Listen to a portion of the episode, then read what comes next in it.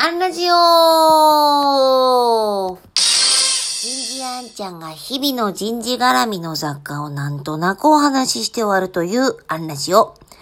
今日は、優れたリーダーはチェッカーじゃなくてチェス。こんなテーマでお話ししてみようと思います。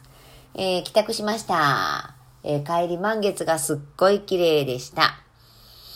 で、マーカス・マッキンガムのね、あのメタファーが面白かったので今日はこれを紹介しようと思います。あの有名な最高のリーダー、マネージャーがいつも考えているたった一つのことを書いたりね、えー、している方ですけれども、彼はこう優れたマネージャーをチェッカーじゃなくてチェスの、えー、指し手のようだみたいに例えててね。まあどういうことかというと、チェッカーもチェスも、まあだから日本で言うと将棋と囲碁って言ったらいいのかな。えー、囲碁に当たるのがチェッカーみたいな感じなんだけど、こう 8×8 のこう番は一緒なんです。だチェッカーは、もうごめんね、ググってね、詳細は。あの、相手チームとこちらチームのこう、色は違うんだけど、コマの形は全部同じなんです。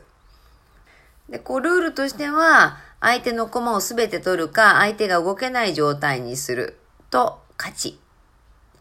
えコマの、えー、見た目も一緒だし、えー、コマの動き方も全部同じです。えー、一方、チェスはもう皆さんよくご存知の通り、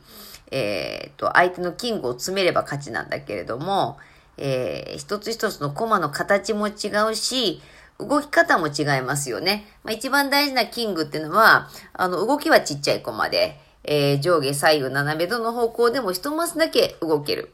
で、クイーンは、えー、同じ上下左右と斜めどの方向でも動けるんだけど、好きなだけ遠くまで動けるとかね。えー、ルークは上下左右の4方向にだけ遠くまで動ける。えー、ビショップは斜めの4方向にだけ動けるとか、えー、ナイト、あとポーンね。えー、っと、その一個一個のコマの形も違うし、動きも違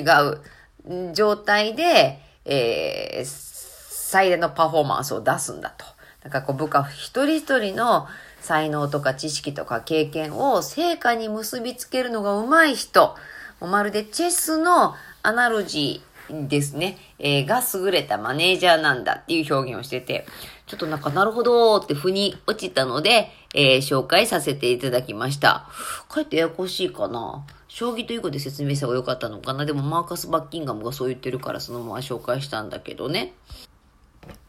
えー、今日はここまで。次回もお楽しみに